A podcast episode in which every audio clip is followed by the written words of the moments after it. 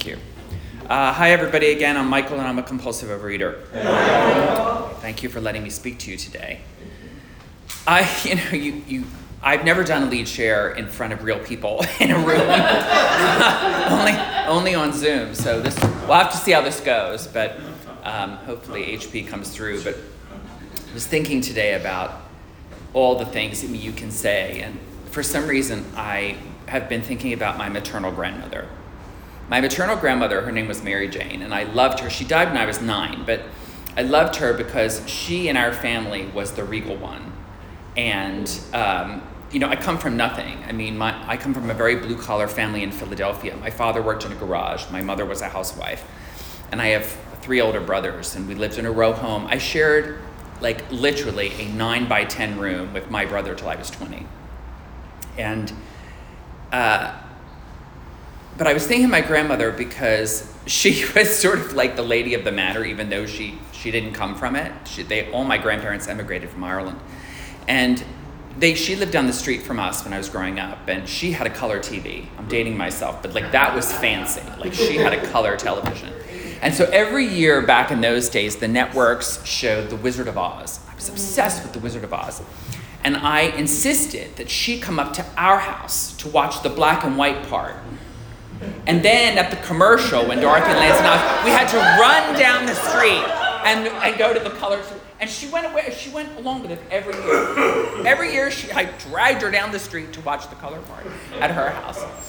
And I've been thinking about her lately because of my Wizard of Oz stuff and why I was so attached to that. And it was our thing, you know, when you have things with your grandparents. And I thought, even then, as a child, I was searching, right? I was searching for the big answer. I was searching. I was so drawn to that idea that you could uh, travel and then, like, there would be this magical place that would sort of solve everything for you.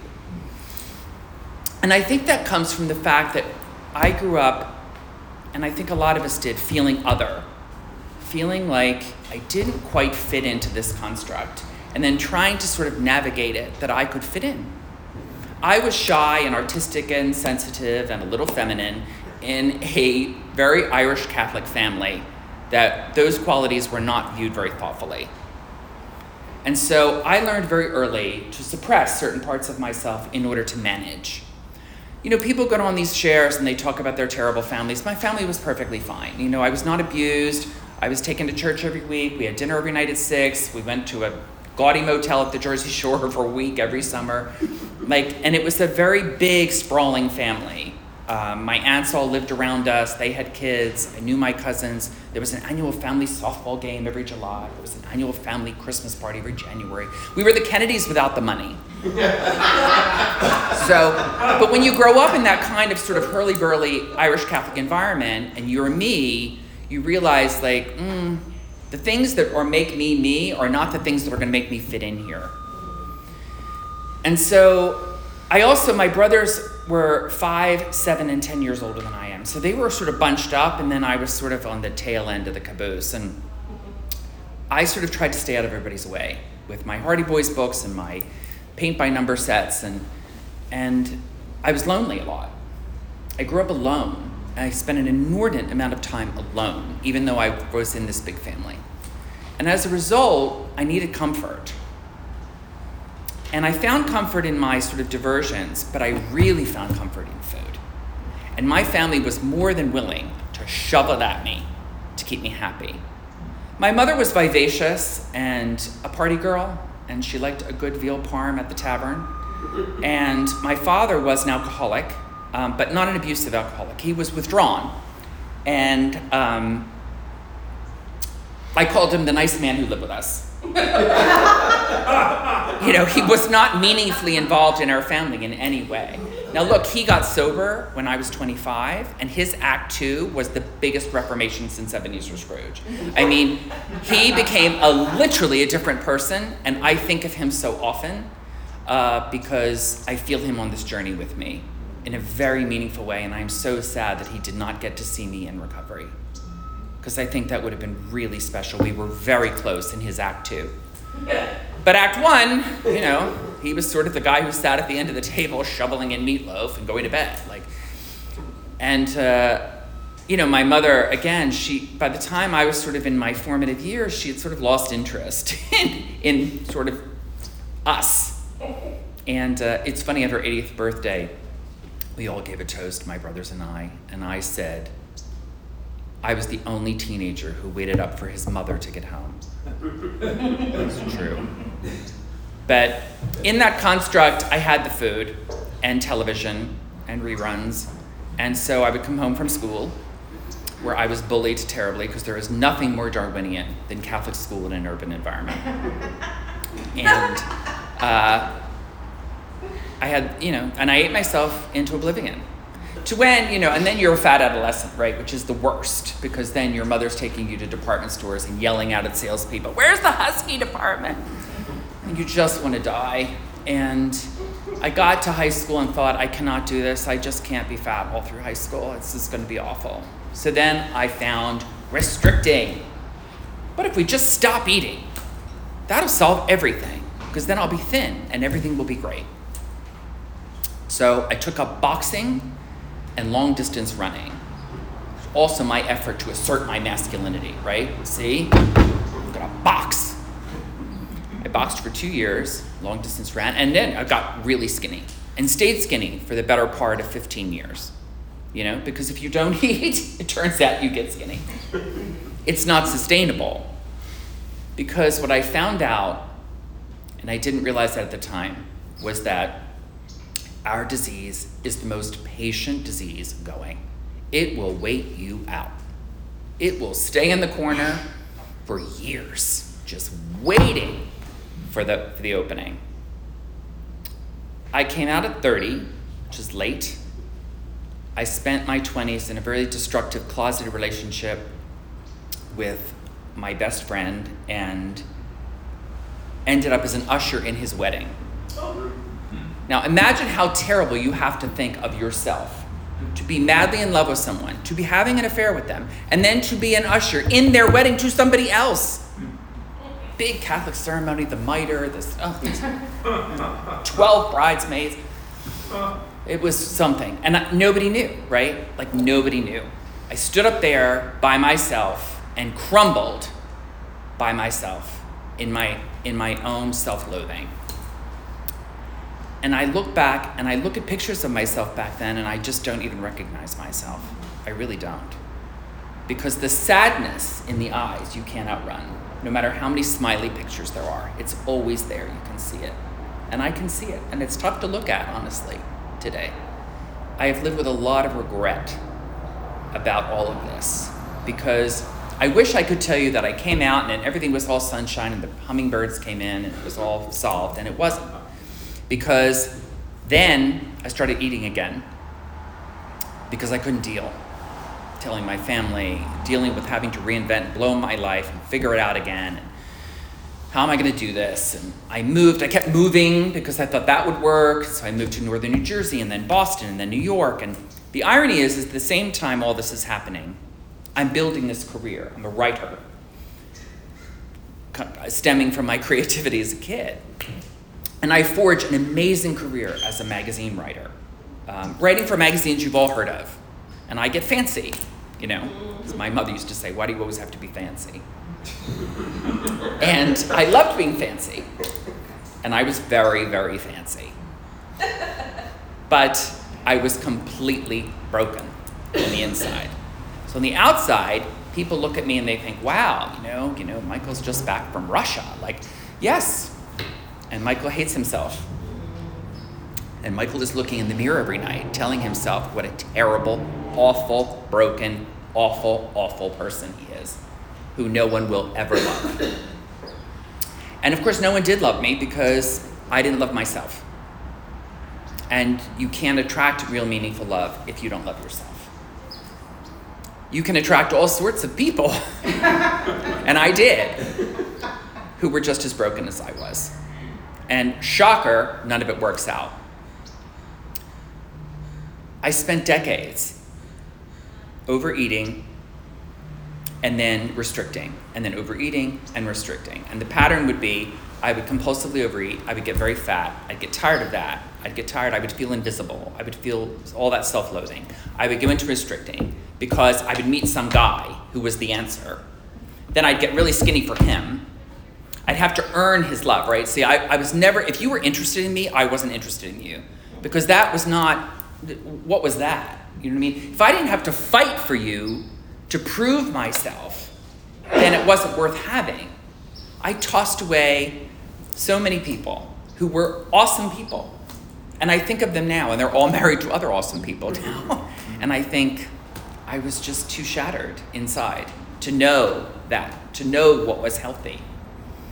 And so ended up in a bunch of not abusive relationships, but in relationships where I was constantly getting the carrot dangled and chasing after it, and then invariably not getting it.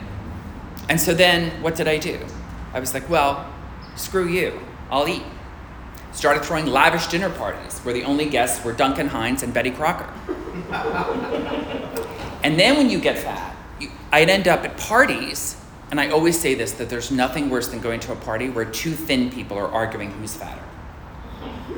And in gay culture, body image is is just nuts. I mean, it is just it is just so prevalent. And I would go and I'd stand there and I would watch these guys talking about their workouts and oh, I only did 22 reps today and I only oh my gosh, I feel so fat. I had like, you know, a cracker. and I would just stand there with some bitter glass of Chardonnay and think, how soon can I get out of here? How many fast food places are between here and home?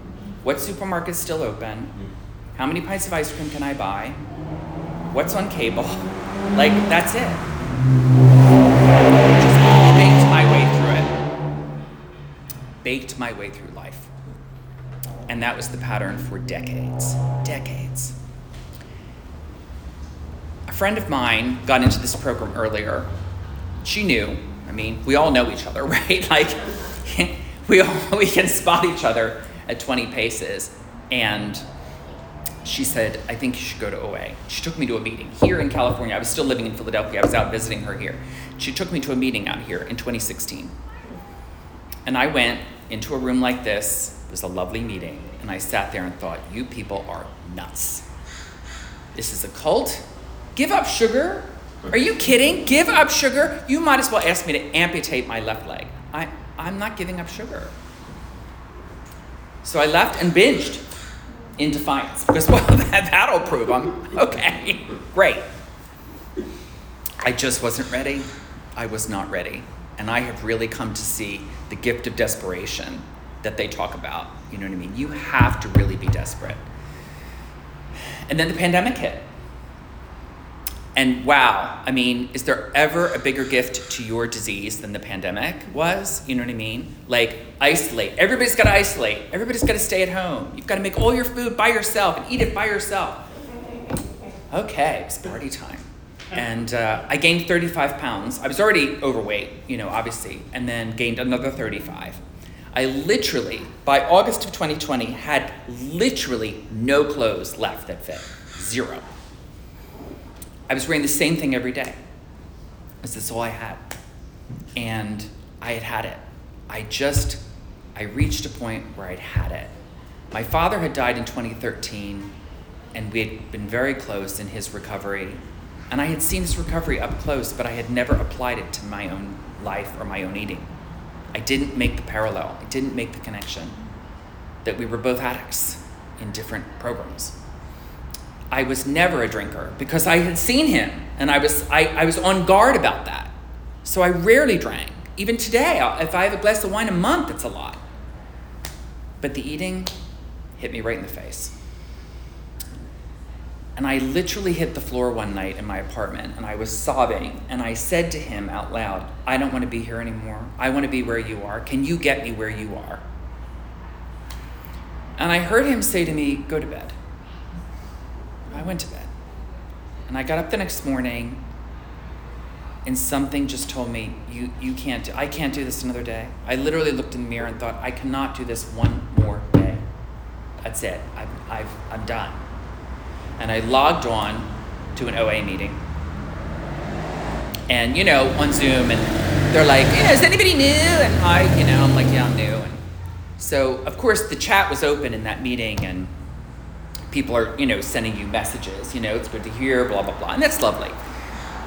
And this woman who you could tell one of the old broads, I love the old broads in OA because they're like hardcore, you know, 40 years. And uh, she sent me a message and she said, We're really glad you're here. And I wrote her back in the chat and said, You know what? I've got to tell you, I feel like I'm at the bottom of the well and I am never getting out. And she wrote me back, and I never forgot this. And she wrote me back and she said, Don't worry, we'll throw you down a road. And they did. I went the next day and the next day, and I did not want to go. Okay? I mean, like, we, we've all been there, right? I did not want to, I didn't want to be here. I didn't want to need this program. But I was desperate. And so I went and I kept coming back and coming back and coming back. I got a sponsor who was here, and I got a food program, and I got an abstinence, and I started working the steps. And I knew two and three would be a bitch. I mean, just awful because I had long ago decided that God was either dead or had written us off. I believed God existed, but I just believed like we had either died somewhere or we had just decided as a human race we were hopeless. and so it took me a long time to get through two and three. Because coming to believe that a power greater than myself could restore me to sanity was really rough. I just didn't I didn't believe it. But you know, all these trite isms we have in OA, you know, works if you work it, worth it. It, it is. I mean, it does work if you work it. That is a really true ism from us. But you've got to work it. And I did. Every day, I did the readings for today, Voices of Recovery, and the steps, blah, blah, blah, and the workbook, the endless questions, and did the fellowship calls. I still do three calls a day. I still go to a meeting almost every day, and I've been in here now a little over two years. And it's been amazing. And the turning point for me was that about six months after I was in program, my mother died. And uh, we were at the house, and you know, people send food, that's what they do. And so um, I had told my brother, my one brother who I was closest to, that I was in the program. And people are sending all this food. They're dividing all the food up because you know we've got to take it. And people, are, I said, oh, I can't take this food. I can't. I cannot take this. So she shoves it at me, and he says, Oh, Michael, come on. We all know you're going to be fat again, so just take it. Oh, and I was like, Wow. That would have broken me before. And I thought, No, I don't think that's true. Something in me that's bigger than me is saying, That's not true. And I didn't take it. And I said to him, I want you to think about whether if dad were here, you would have handed him a bottle of vodka and said, We all know you're going to drink again, so just take it. Thank you. And he acknowledged that. And I didn't take it. I was complete mess. I mean, obviously, it is when you lose your parents. And my life was, my job was terrible. I just was lost. And I prayed about it a lot. And God said to me one day, Repeat after me, my new life is coming. I said, Okay, my new life is coming. And God said, Louder, please. And I screamed in the middle of my living room, My new life is coming. And six months later, my new life showed up. I got a job out here, and I moved. Who moves at 58 and blows their life up? Evidently, I do. Because I had the foundation to do it, because I had the faith, because I had the belief that good things could happen if I would just take the path that was laid out for me. If I had the courage to believe that it was true, I could get on my own yellow brick road and manage it. You know, the interesting thing about The Wizard of Oz is that in the books, not the movie, in the books, when they when they all go to the wizard, they all get a different version of the wizard. Mm. And I think about that with higher power. You know, everybody's like, oh, higher power, it's the goddess of the earth. I don't care who it is. It can be like a raccoon running by your window. Just believe in something. Believe that there is something bigger than you, because there is something bigger than us. And that if we tap into it, if we have the courage and the faith to do it, we'll show up as long as we listen and as long as we lean in. I really, truly believe that. And I did. I found it. Because on my road, I picked up some brains and some courage and some heart. And most of all, I found all of you. Because there is no place like home. And I found mine. Thank you so much for letting me talk.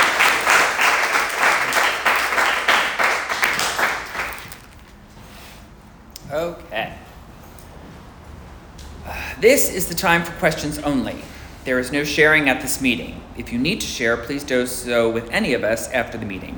Also, please remember that the opinions of the leaders are my own and not those of Overeaters Anonymous as a whole. When asking questions, you need not identify yourself. Please remember if you ask a question, your voice may be audible on the OA podcast. Okay. Mark. Thank you for your share.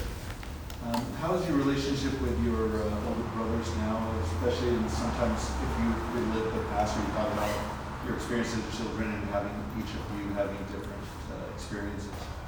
Thank you. Um, the question was, what is my relationship with my older brothers now, um, given you know my journey through recovery? It's a really interesting question. Um, my one brother does not know I'm in program. I'm not close to him. Um, and that has mainly to do with politics. You know, politically, we're very, very different. And so we've agreed to the Eliza Doolittle rules of like, we stick to the weather and everyone's health. And, uh, but my other two brothers uh, know. Uh, my one brother I mentioned, and then my eldest brother. It's funny, my eldest brother, when I did my ninth step, I had been stealing money from him as a child. We shared a room together, and he was 10 years older. So he started working at 22. I was 12. I had no money. So he used to keep his money in the top drawer, and I would pilfer money from him occasionally. Just I was very sneaky about it, like a 10, like once a month, like just so that, you know, he wouldn't notice. And uh, then I, uh, I had to do, you know, my ninth step, and so I had to give him the money back.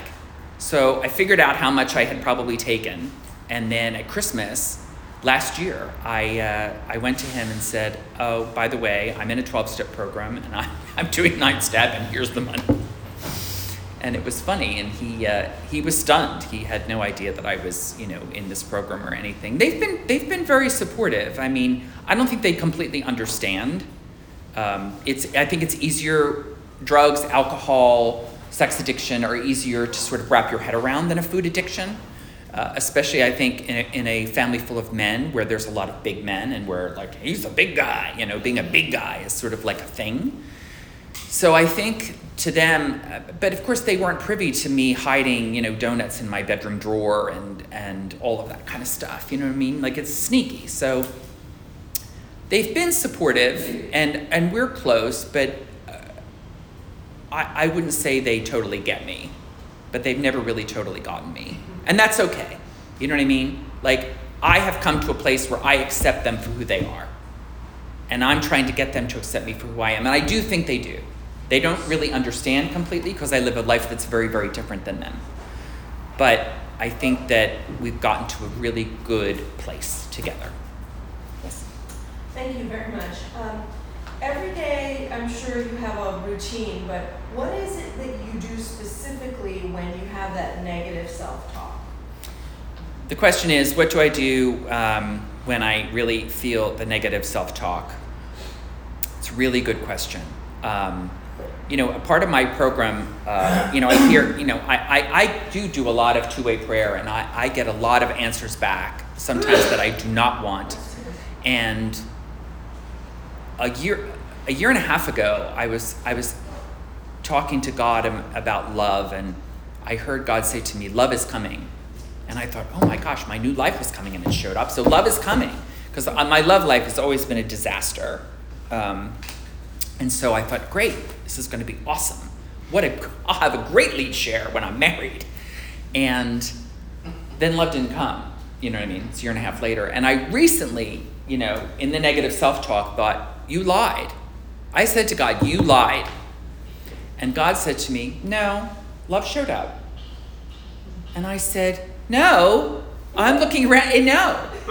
And I, I swear to God, this is true. So And then God said, Get up out of bed.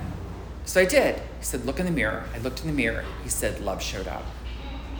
And I thought, Oh, yeah, I get it. Because I love me now. And I've never loved me, ever, ever. The things I used to say to myself, just horrendous. And now I don't. And I said to God, Well, that's not really the love I was asking for. And God said, It's the love you need.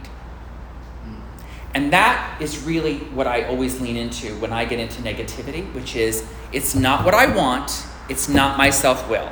What do I need? And I've got to turn this over. I have got to trust that you're going to give me what I need. And if I pray and meditate, the message I always get is Are you on the path?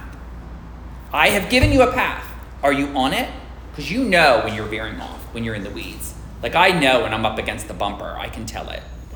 And I have to readjust. And I get back into the literature. I call somebody on the phone. I say, I'm irritated. I'm pissed. Like things aren't going the way I want. I'm the actor in the big book. If everybody would just do what I wanted, everything would be great. Why won't everybody just do what I want? You have to work it every day. Every day. Yes. What do you feel when you walk by a Catholic church? You know, it's funny. The question is, what do I feel when I walk by a Catholic church? You know, obviously, I've had my share of lead shares I've heard, and especially in the Catholic thing, people are really like, whoo, pushing back. Um, you know, obviously, I'm not a practicing Catholic, you know, because they just don't really want people like me, which is okay. You know, they, they get to have their own rules. But I miss the rituals. I, I, will, I miss the incense, the organ, the stained glass. I mean, that sort of stuff always filled me with something. You know what I mean? Like, if you walk into a Catholic church, the solemnity of it, the environment of it is actually quite soothing. I always found it quite comforting. But uh, I don't. I don't have any bitterness. I, I, know a lot of people do. I don't. I, I just my family is very Catholic and, and and very steeped in it, and I respect that. You know, and they respect the fact that I just am not part of that anymore. You know, but it, it I, I would never Catholic bash because I just I've seen it work for people on their you know like have really saved people, and so I'm like you know what it's not it is not part of my program to judge all that. It is part of my program to say what can work for me, what is my spiritual connection and my spiritual path, and I have it, and, it, and that's all that matters, and I let the rest go. Yes. Hi. Um, thank you for your lead. So you talked about step two and three being probably the most difficult ones to then going like, okay, my new life is coming, God is telling me that. Can you talk a little bit more from like A to B, like color in the details? How did you come to believe? Um, and really, what, what was that like? Yes, so the question is how did I come to my, my steps two and three were difficult, and how did I actually manage to get through them and come to believe that a power greater than myself could restore me to sanity? Whew, okay. the steps are amazing, right? Because the steps, um, you know, the, the readings, the 12 and 12, and specifically the questions, force you to answer. They force you to face things that you don't want to face. And my sponsor was like, it doesn't matter. Like, if it's not a magic bullet, it, you're not going to just suddenly wake up one day and say, you know, and the choir's going to sing and it's going to be great. And it's not how it works. It's a process. And you don't have to embrace the higher power off the shake, but you must embrace the process. You must embrace the path. You must embrace the journey. Because if you don't do that, it won't work. You know, I, I've seen, I've had sponsees who window shop through the program, right? It doesn't work you, you have, it is immersive. I really believe that, at least for me. You must jump in without the life raft and submerge, or it doesn't work. And I think that's what I did. My step one was piece, you know, ironically, piece of cake, um, because I was desperate, because I'd had it. You know, I knew that I was powerless over this. And so that was not a lift. Two and three, you know, seeking out God I just started talking. Um, I, I, was not good at ritualistic prayer, and I and because of the way I was raised, I was I was disinclined to do it. I was disinclined to get on the knees and, and do the folded hands whole thing. I just didn't want to do it. So, what I started to do was I lit a candle and I sat and I talked as I'm talking to you. And I would knock on something and say, Hey, it's me. I don't know if you're there. I'm just going to assume you are because people tell me you are. I'm still skeptical, but I'm going to go with it. And here's what's going on. And I would just talk, sometimes for an hour. Like literally just talk. I mean, if anybody had passed by, they would have thought, this guy's nuts. But it started to work because I started to get messages back. And when you start to get messages back, you think, okay, this is bullshit. I'm not really, this is like all invented in my head. The problem with that is that the more you do the work and you start to get the messages back, the messages turn out to be true. Like it started to happen. Like I was more sane. I stopped being reactive with people. My biggest character defect, which I still battle today, is scorekeeping. If you did something 20 years ago that hurt me, I will remind you. I have it, I've logged it, I can tell you when it happened, I can tell you what you said, and I can tell you why you're a terrible person for doing it. Terrible, terrible scorekeeping. And I have been able, the fact that I have been able to actually mitigate that, I'm not over it, I work on it every day, but I am able to let things go now in a way I never was able to let things go. And so I think my spiritual journey happened because it was proof of concept. Because I saw the miracles happen. I remember a woman saying to me early on in that first Zoom meeting I went to, and I was doing fellowship with her, and she said, You have no idea how your life is about to unfold in front of you. And I thought, Oh man. Hallmark reading I was not in the mood for, you know what I mean? But she was absolutely right because that's what happened. If you do this work, it does happen. There is a reward. You know, there is. And so I think that's what happened. I just thought, well, why would I stop doing this? Obviously, there is something bigger because look what is happening. And then the more things happened, the more I believed. And then the more I believed, the more things happened. And it all just sort of snowballed into itself. Um, you mentioned that you have a lot of regrets. So how does the promise of not regretting the past, you know, wishing to shut the door on it, show up for you? Uh, great question. So the question is, um, I've talked a lot about regrets. So how do I sort of uh, manage this, like not living in regret and not shutting the door on it? This has been another big issue in my recovery. Is the regret part? I have a lot of regrets, and this has been very difficult not to. It's especially at night um, when I go to bed and it's dark and I'm doing my gratitude list. And then in, inherently it just leaches in and i think why did i do that? Why did, and especially about the love thing right?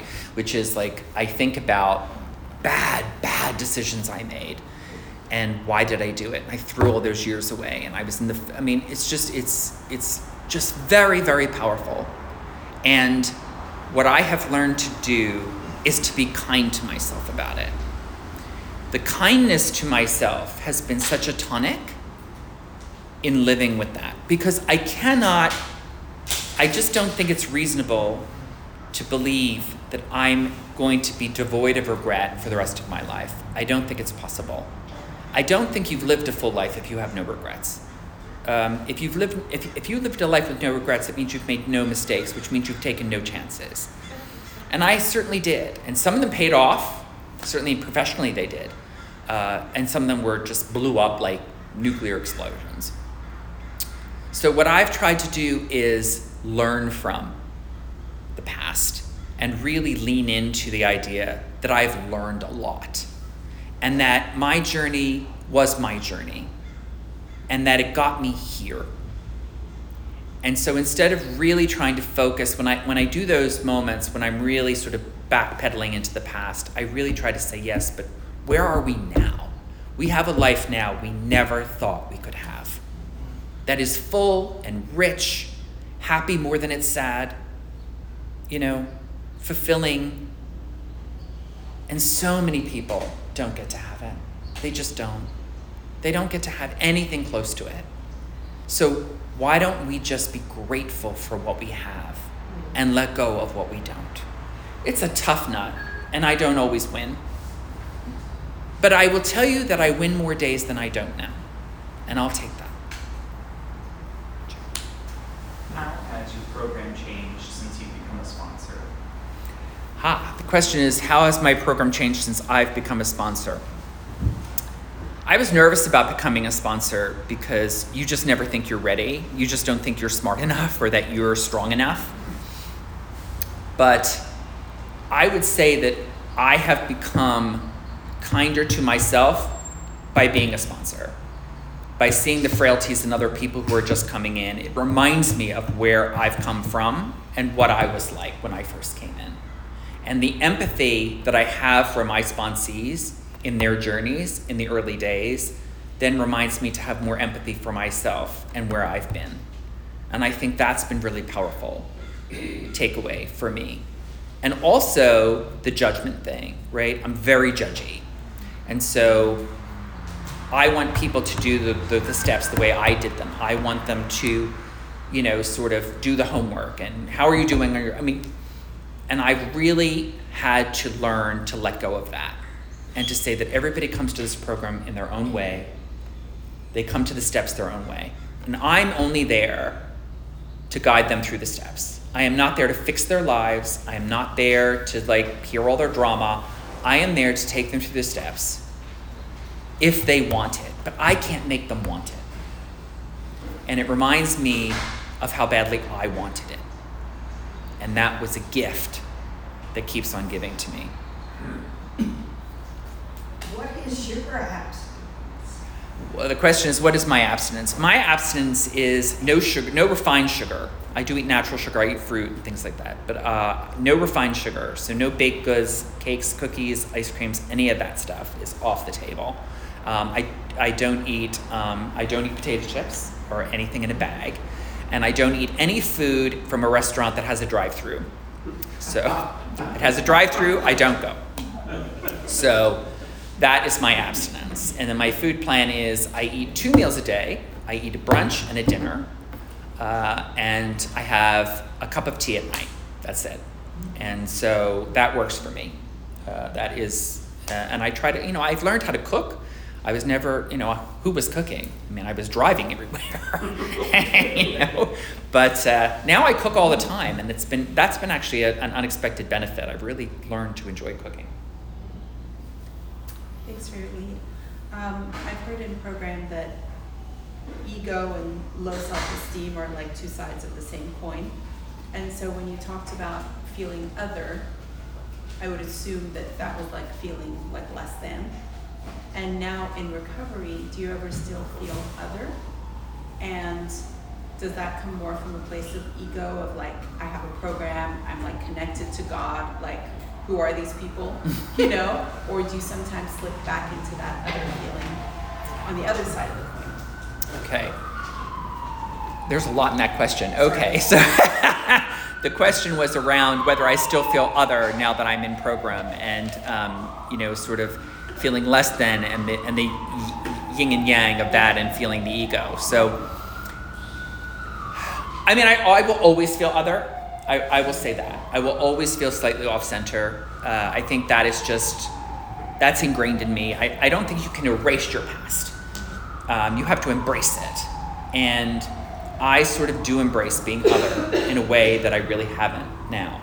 And I think feeling other is okay. It's different than feeling less than. I don't think it's the same thing. And I am unique, and I am not everybody's cup of tea. And I am, uh, I am my own person. But God was right. Love did come, and that the fact that I can love myself, all the warts and all, all the journey and all, all the regrets and all, that's enough. That's enough. And I still have days when I feel less than, but they don't last. And that's the difference. The less thans that I used to feel would lead to six months of binging. Less thans today lead to a couple uncomfortable hours until I'm able to call the right people and go to the right meetings. And that's really the difference. What's it like speaking live in front of people? the question is, what is it like speaking live at a meeting? It's uh, it's been great. Uh, yeah, it's been great. It's different. It's certainly different than the Zoom experience. I mean, obviously, I came into OA on the Zoom experience, so it's all I knew. And then now that I've started to go to in-person meetings, I really do appreciate the texture difference by being in a room with other people, um, and the hugging part and all of it. It's uh, it's great, and I certainly appreciate all of you having me here today. So I guess we'll leave it there.